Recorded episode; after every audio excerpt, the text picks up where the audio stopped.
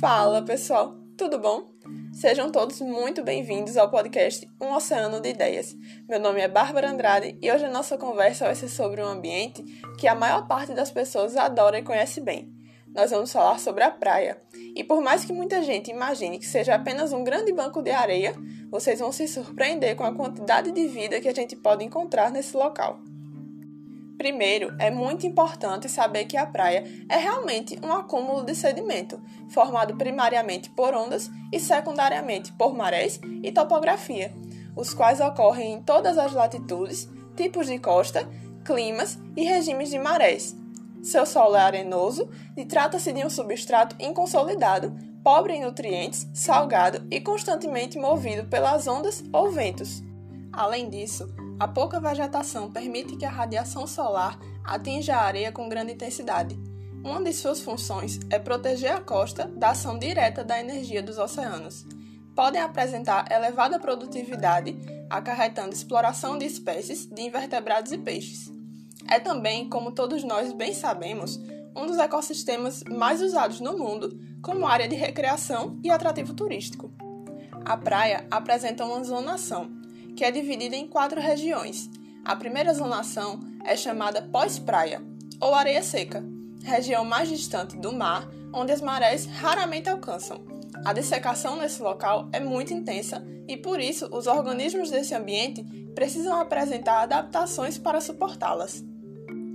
Na segunda zonação, temos o supralitoral, ou zona úmida, que é a região localizada no limite da maré alta até a região do pós-praia, a dissecação aqui também é intensa, de modo que os animais vivem em tocas para evitar a perda de água. A terceira zonação é conhecida como mesolitoral, ou zona de espraiamento. É uma região entre os limites das marés altas e baixas, conhecido como entre marés. Apresenta dissecação menos intensa e animais adaptados ao efeito de arraste das ondas. E a última zonação é o infralitoral, ou zona de arrebentação, é uma região anterior ao limite da maré baixa, onde as ondas quebram na praia. Vamos agora, então, conhecer um pouco da fauna desse ambiente. Você pode imaginar que, por certo tempo, achava-se que as praias não tinham vida? Pois é, isso aconteceu porque os organismos das praias vivem enterrados, o que nós chamamos de infauna, e não apresentam tamanho ou cor deslumbrante. Esses animais se desenterram quando a praia está submersa Assim podem se alimentar e reproduzir, dificultando sua visualização. Existe uma relação inversa entre a energia, a força das ondas, e quantidade de espécies, que seria a diversidade e biomassa, pois as ondas atuam como estresse e se tornam um fator de controle e distribuição da fauna nas praias. Outros fatores como salinidade, temperatura, topografia e luminosidade também são fatores limitantes na distribuição das espécies.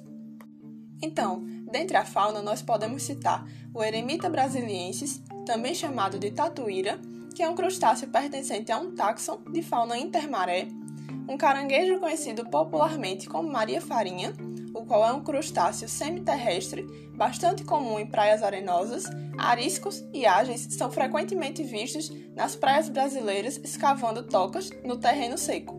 Temos também o siriaçu, que possui partes do seu corpo em tom azulado e é amplamente distribuído pelo Atlântico Ocidental, incluindo o Brasil.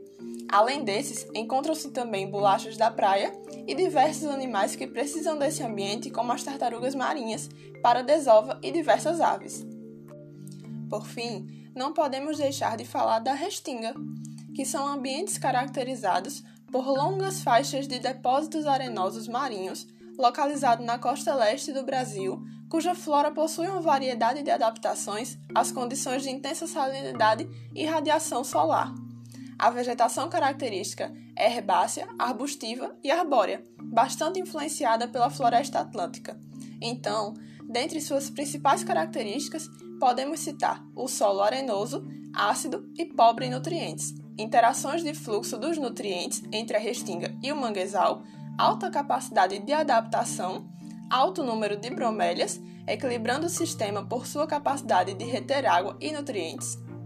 Essa vegetação recebe grande influência marinha quanto à umidade, temperatura, salinidade e outros fatores, São fundamentais na fixação de areia e dunas, impedem o processo de erosão na praia e outro fator importante é que grande parte das tartarugas marinhas preferem desovar em áreas de restinga porque os ninhos ficam mais protegidos da ação de ondas e marés.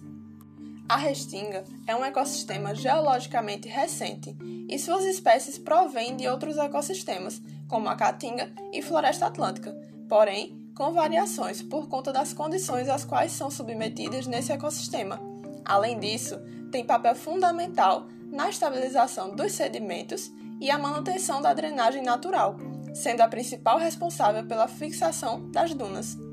As formações de herbáceas ocorrem principalmente nas faixas de praia e antedunas, em locais que eventualmente podem ser atingidos pelas marés mais altas ou então em depressões alagáveis.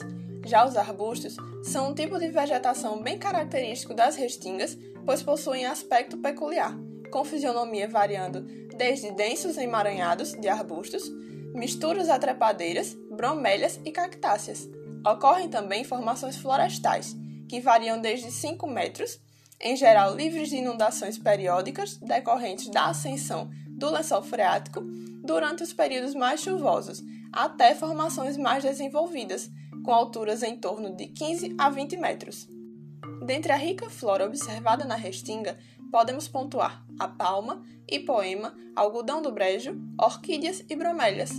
Sobre os representantes da fauna, temos o caranguejo Maria Farinha, o mico-leão de cara preta e a coruja buraqueira, que recebe esse nome porque vive em buracos cavados no solo. Bom, eu vou ficando por aqui. Espero que vocês tenham gostado. Foi um prazer enorme compartilhar esse conteúdo com você. Até o próximo!